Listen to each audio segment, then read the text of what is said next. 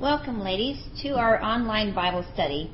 So far, we have gone through the introduction where we learned about the man, A.W. Tozer, and how the writing of this wonderful book came to be.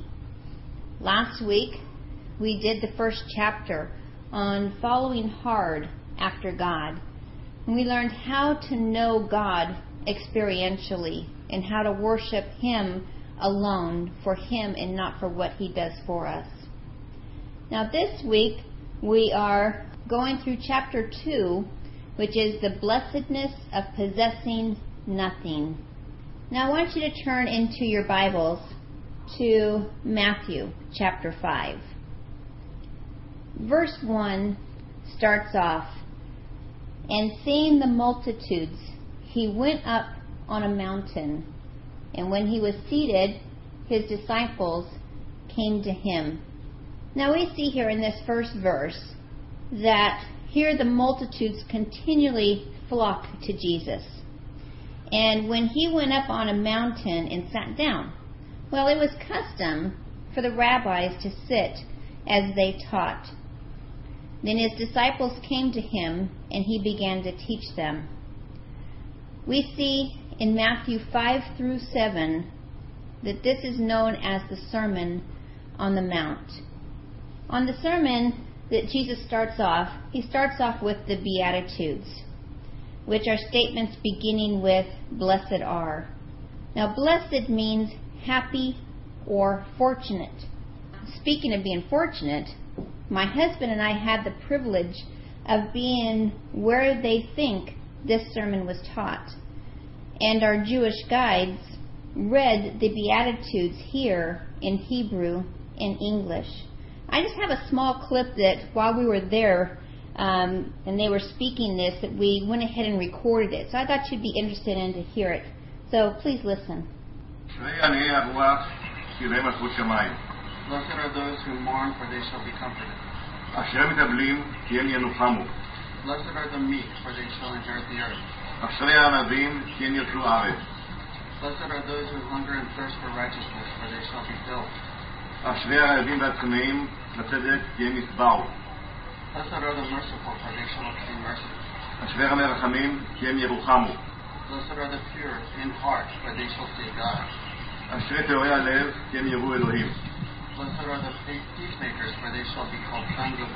אשרי עושי השלום כי הם יקראו ילדי אלוהים. Blessed are those who are persecuted for righteousness' sake, for theirs is the kingdom of God. Now it was so fascinating to sit here at the Church of Beatitudes in Israel and hear them speak these very words that Christ spoke on this sermon, overlooking the Sea of Galilee. It was such a life changing experience. Now, here as we look at Matthew 5, verse 3, it says, Blessed are the poor in spirit, for theirs is the kingdom of heaven. Now, as we know, Pharisees were concerned primarily with external qualities. But the qualities that Jesus mentions here in the Beatitudes, where you have the poor in spirit, those who mourn, the meek, all of these are more internal qualities. They come when we place our complete trust in God.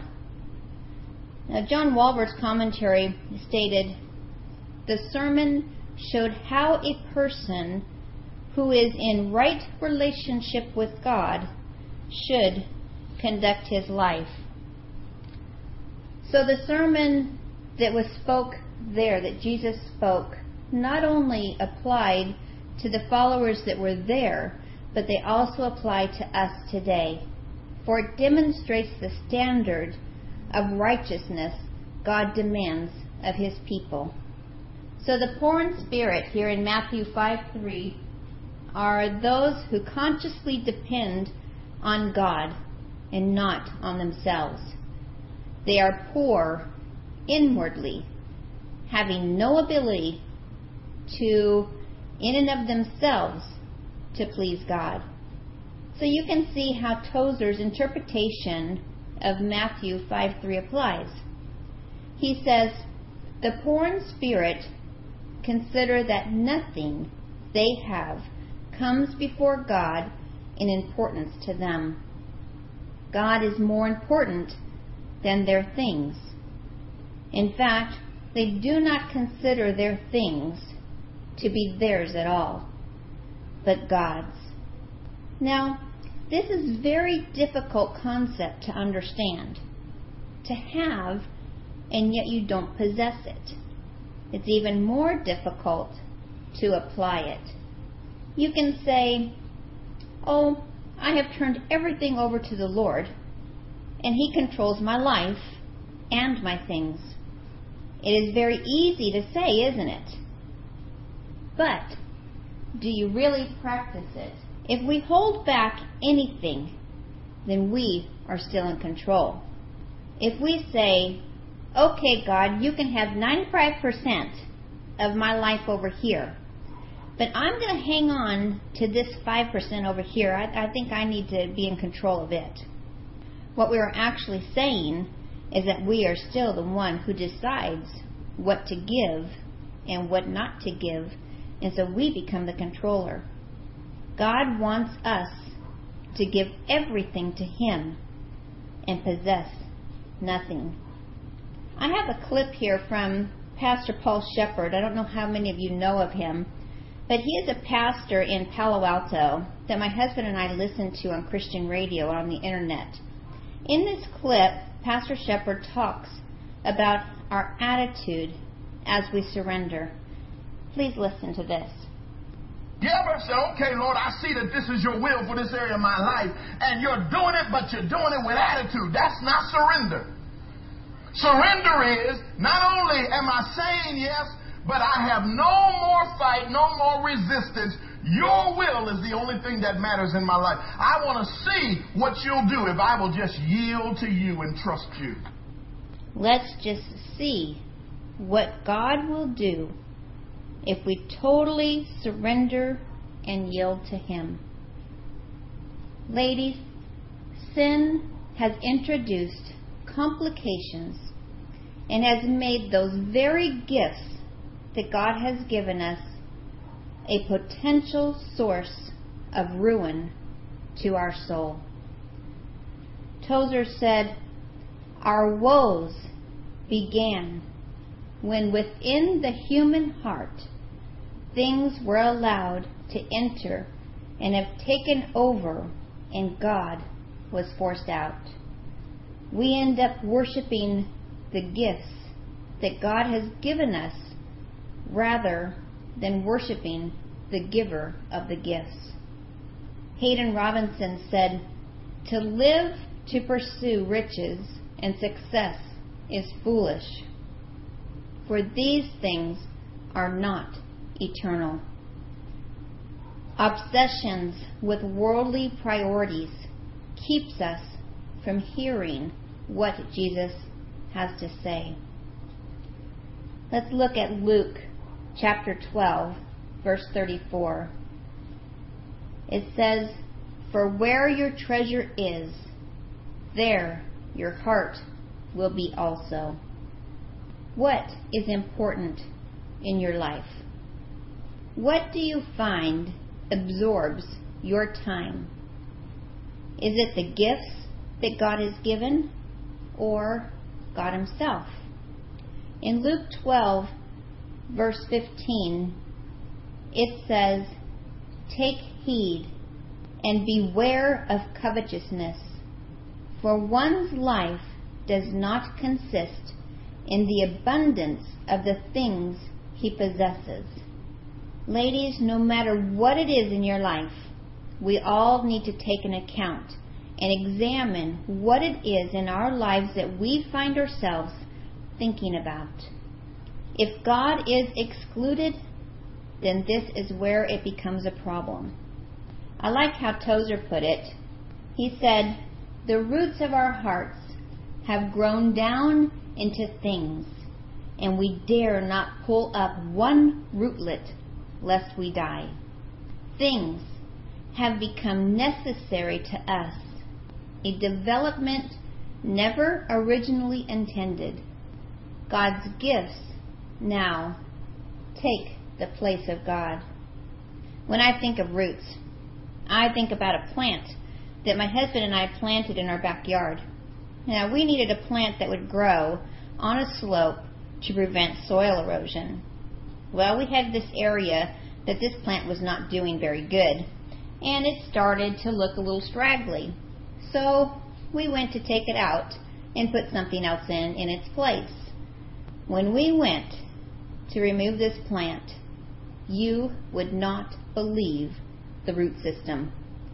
We literally had to get a jackhammer to dig the roots out. That is the vision that I get when I think about how the roots are digging into our heart. When you think about those roots, that plant was not there very long, but yet they were so, so deep and so grounded in that ground that it took a jackhammer to get them out. I could only imagine how painful to rip these roots out will be in our heart. Our Lord referred to this tyranny of things when he said to his disciples in Matthew 16 24 to 26. It says, Then Jesus said to his disciples, If anyone desires to come after me, let him deny himself and take up his cross and follow me. For whoever desires to save his life will lose it. But whoever loses his life for my sake will find it. For what profit is it to a man if he gains the whole world and loses his own soul?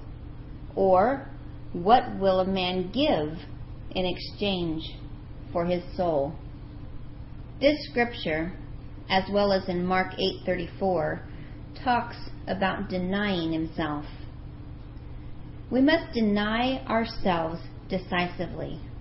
Now, denying here is in the aorist imperative in the Greek, saying no to selfish interests and earthly securities. Self denial is not to deny one's personality, to die as a martyr, or to deny things. Rather, it is the denial of self, turning away from the idolatry of self centeredness. In every attempt to orient one's life by the dictates of self interest. So here we show the self denial. Well, the verse continues, and it says, We must take up our cross decisively. Take up also is an aorist imperative, saying yes to God's will and way. Now, cross bearing was not an established Jewish metaphor, but the figure was appropriate in Roman occupied Palestine. It brought to mind the sight of a condemned man who was forced to demonstrate his submission to Rome by carrying part of his cross through the city to his place of execution. Thus, to take up one's cross was to demonstrate publicly one's submission or obedience to the authority against which he had previously rebelled. Jesus' submission to God's will is the proper response to God's claims over self's claims. For him, it meant death on the cross. Those who follow him must take up their cross, not his. Whatever comes to them in God's will as a follower of Jesus. This does not mean suffering as he did or being crucified as he was, nor does it mean stoically bearing life's troubles. Rather, it is obedience to God's will as revealed in His Word, accepting the consequences without reservation for Jesus' sake and the gospel. Then we go on in the verse and it says, in Jesus' words, it says, Follow me. Follow, now here is a present imperative. It's saying, So let him keep following me. Saying no to self and yes to God is to continue all through one's following of Christ. Tozer said, The blessed ones who possess the kingdom are they who repudiated every external thing and having rooted from their hearts all sense of possessing. These blessed poor are no longer slaves to the tyranny of things.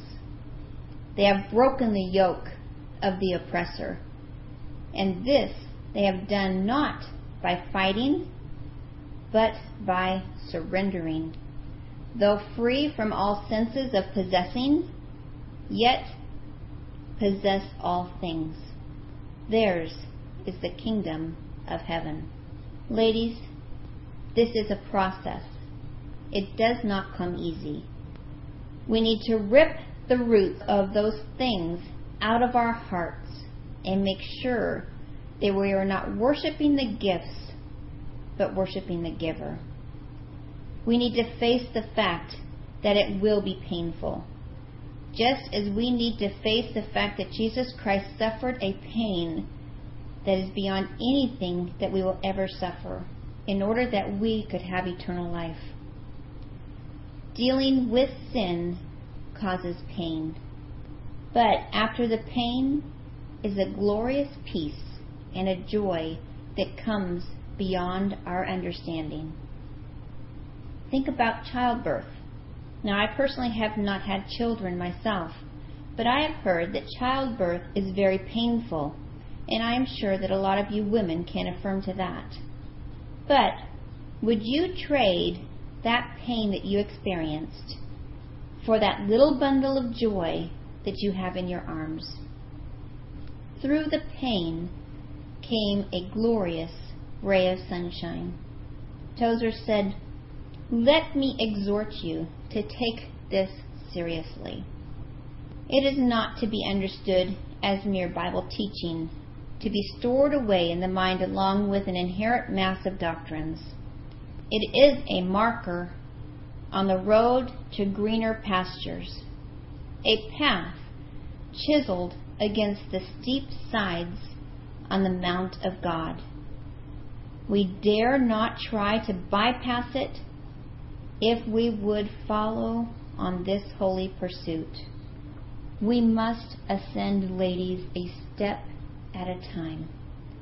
If we refuse one step we bring our progress to an end. We must ascend a step at a time. Remember, it is not in our power that we can do this. It is only through the power of Jesus Christ. He is our strength, and we need to ask Him to help us in our pursuit. In Genesis chapter 22, verses 1 to 18, we see the story of Abraham and Isaac. Now, this is a dramatic picture of the surrendered life, as well as an excellent commentary to the first beatitude. While we often look at this passage as Abraham's test of faith, Tozer uses it to stress his point about placing God first in one's life. Abraham from the day Isaac was born, adored him. Isaac was more than just a son. He represented God's promises, the covenants, the hopes, and the years of a long messianic dream.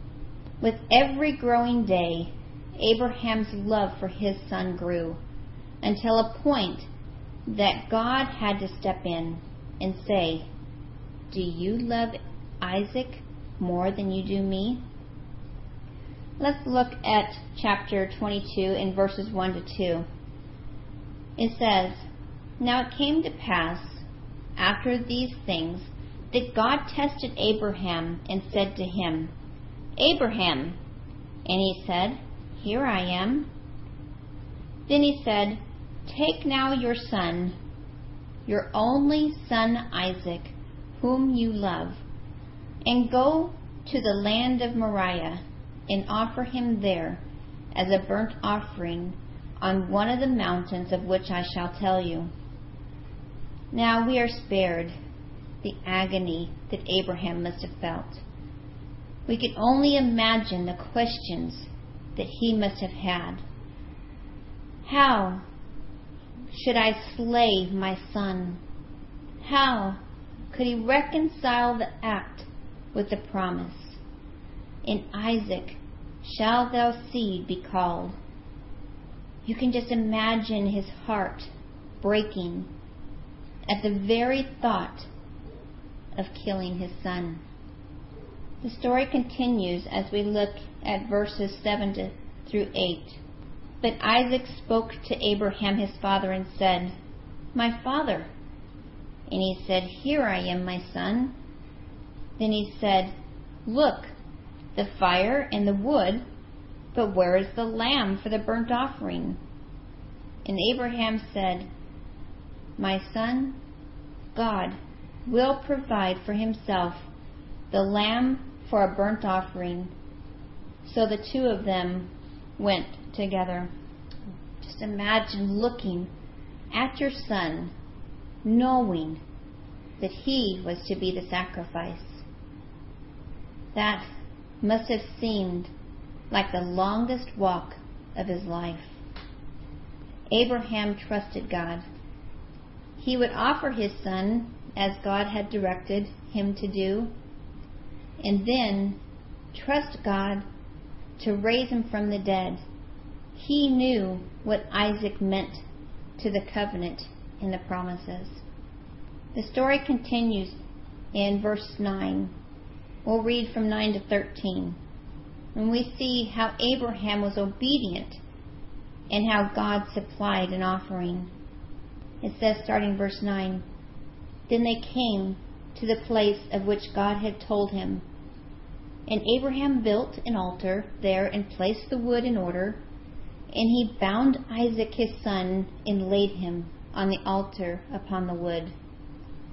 And Abraham stretched out his hand and took the knife to slay his son. But the angel of the Lord called to him from heaven and said, Abraham, Abraham. So he said, Here I am. And he said, Do not lay your hand on the lad, or do anything to him, for now I know that you fear God, since you have not withheld your son your only son from me. Then Abraham lifted his eyes and he looked, and there behind him was a ram caught in the thicket by his horns. So Abraham went, and he took the ram and offered it up for a burnt offering instead of his son. Now, Abraham was a man wholly surrendered, a man utterly obedient, a man who possessed nothing. Yet, was this poor man not rich? Everything he had owned before was his still to enjoy. He had his sheep, his camels, herds, and goods of every sort. He had also his wife and his friends. And best of all, he had his son Isaac safe by his side. He had everything, but yet he possessed nothing. There is the spiritual secret. After that bitter and blessed experience, I think the words my and mine never again had the same meaning for Abraham. Abraham knew that he owned nothing, that his real treasures were inward and eternal. But this experience did not just affect Abraham, ever think about Isaac and how he felt? As Isaac grew older, what do you suppose he would have replied to anyone who suggested that his father's God was not real, not alive? Do not tell me that God is not a living God, I suspect he would have replied. Do not tell me my father's God is not real. I remember well the day I was on the altar. I know very well the faith of my father Abraham. I live today because God lives and cares. I am aware that I am known personally to him. Abraham and Isaac both learned the lesson of clinging to each other instead of God. We don't always see how clinging onto things could be harmful. But as we saw with Isaac, by letting him go and surrendering him to the Lord, not only did Abraham's faith grow, but so did Isaac's. We hold on to things thinking they are safe with us. And sometimes we don't even realize that we are holding on to them. Tozer had an experience that was similar to Abraham and Isaac's. In 1939, A.W. Tozer's wife, Ada, gave birth to a girl, Rebecca. After six rambunctious boys and a nine year hiatus, in their middle years, the Tozers joyfully welcomed Becky into their home and hearts. Years later, in a sermon, Tozer reflected on that momentous event. He said, She was a lovely little thing. After raising six boys, it was just like trying to bring up a herd of buffaloes. This refined, feminine little lady came along with all her pretty, frilly things. She and I became sweethearts from the very first day I saw her little red face through the glass in the hospital. Tozer was 42 years old when little Rebecca was born. Tozer went on to tell how they dedicated Becky to the Lord. He said, We dedicated her formally in the church service, but she was still mine. Then the day came when I had to die to my Becky, my little Rebecca. I had to give her up and turn her over to God to take if He wanted her at any time. When I made that awful, terrible dedication, I didn't know but God would take her from me. But He didn't. She was safer after I gave her up than she had ever been before. If I had clung to her, I would have jeopardized her. But when I opened my hands and saw and said that with tears, You can have her, God, the dearest thing I have. She became perfectly safe. One of the hardest things to surrender in our lives, ladies, is our loved ones. We love them so much that sometimes we hold on to them so hard. When I first read this chapter years ago, I too sat down in my bedroom and said a prayer, surrendering my husband to the Lord. I had developed such a strong love for him that I cherished him more than God. He was my life. I praised God for him every day. But there came a point when I had to say, Lord, I give my husband to you. He is your child to do with what you please, and so am I. I had to consciously make God number one in my life, up and beyond anything else in my life. He was to be the Lord of my life. As with Abraham and Tozer, the Lord blessed me. He did not take my husband away from me, but made him and made our relationship even more beautiful and more sweeter. Ladies, we have to surrender everything to God. And we have to remember that He is our loving Father.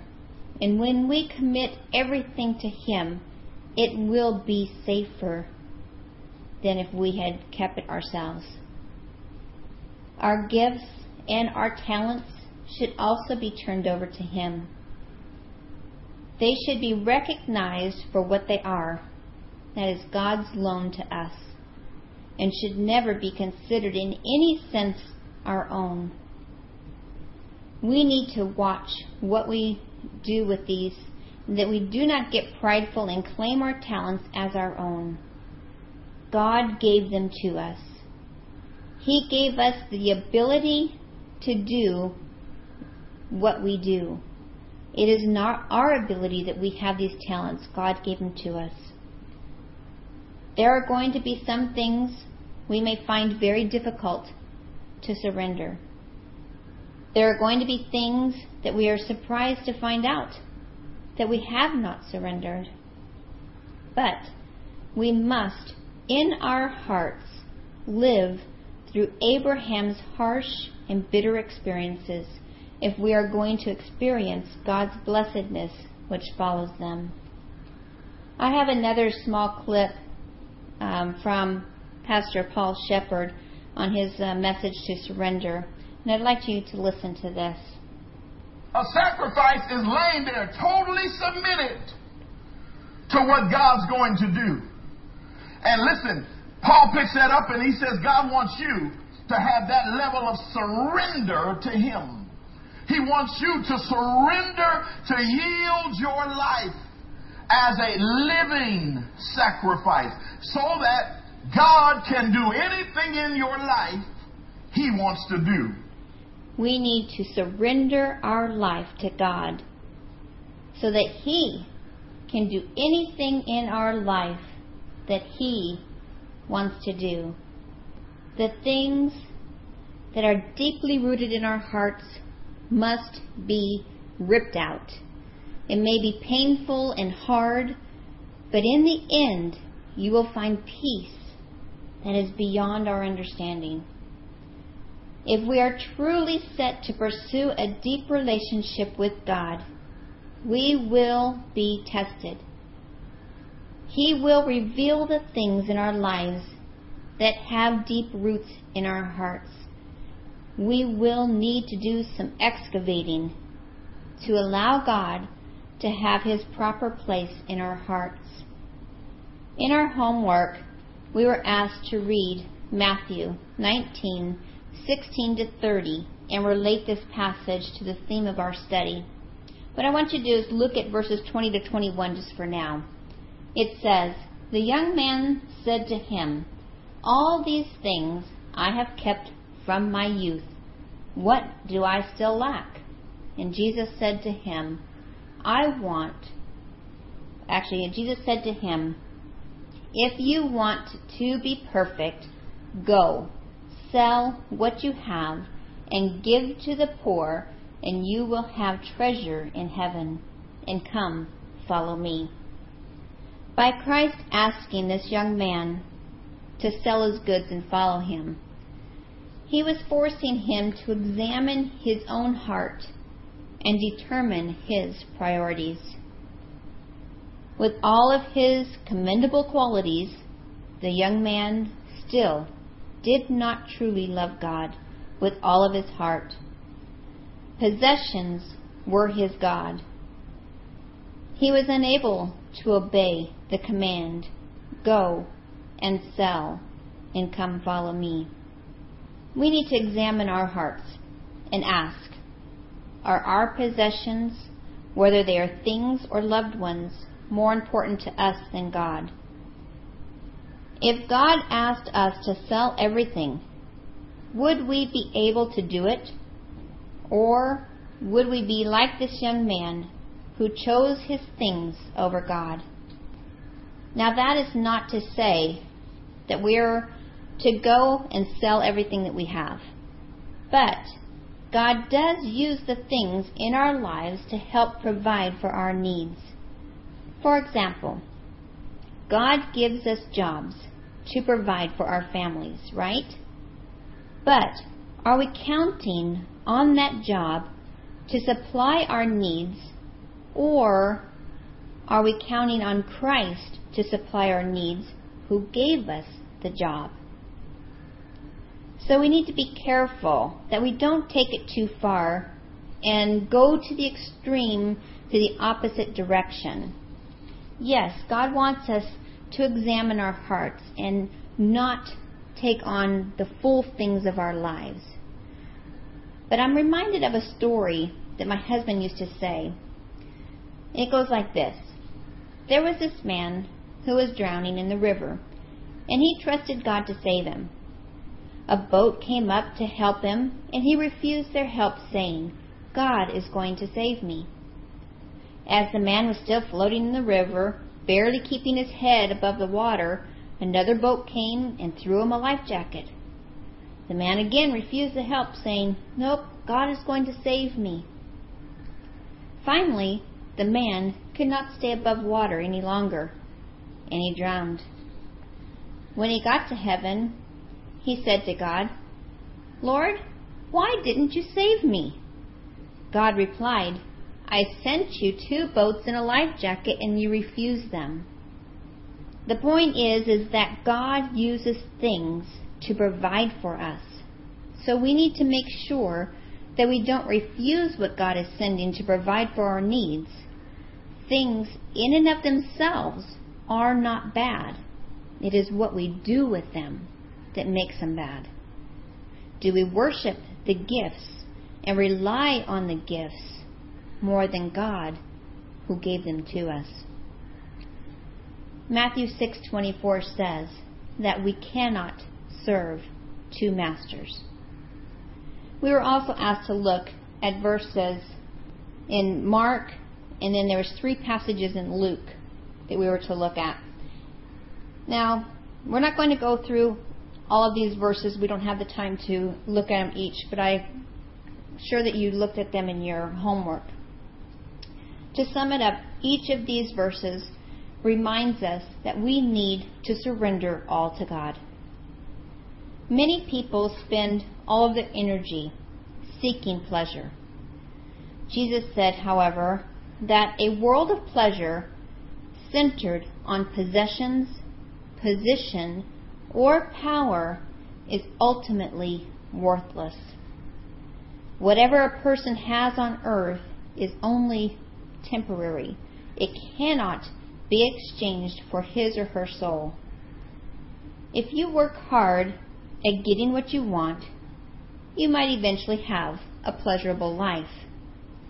But in the end, you will find it hollow and empty. Nothing is enough value that it can be exchanged for one's soul.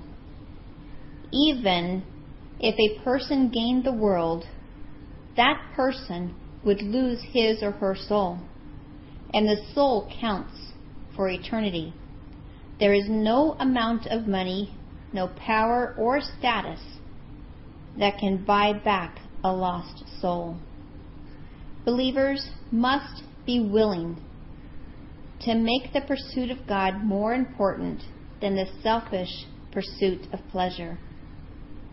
If we follow Jesus, we will know what it means to live abundantly now and to have eternal life as well. So, in closing, we need to examine our lives. I like the quote Only one life twill soon be past only what's done for Christ will last. Ladies, do the things in your life control you? Or have you surrendered them to God? When Christ comes, will he find you faithful to him or dwelling on the things in your life? We only have one life, and only what is done for Christ will last. Let's not waste it. I would like you at this point to take out your book and turn to page 30 and read Tozer's prayer. If you don't have your book, I do have it listed on the screen. I want you, as you read this, to really concentrate on the words. And may this be our prayer. It says, Father, I want to know Thee, but my cowardly heart fears to give up its toys. I cannot part with them without inward bleeding, and I do not try to hide from Thee the terror of the parting. I come trembling, but I do come. Please root from my heart all those things which I have cherished so long and which have become a very part of my living self, so that thou mayest enter and dwell there without a rival. Then shalt thou make the place of thy feet glorious. Then shall my heart have no need of the sun to shine in it, for thyself wilt be the light of it, and there shall be no night there. In Jesus' name, amen. Ladies, as we conclude today, I pray that you will look at the things in your life and that you will see what things God wants you to dig out the roots and do some excavating. As we conclude, we're going to be studying next week our third chapter. And I look forward to being with you next week. God bless.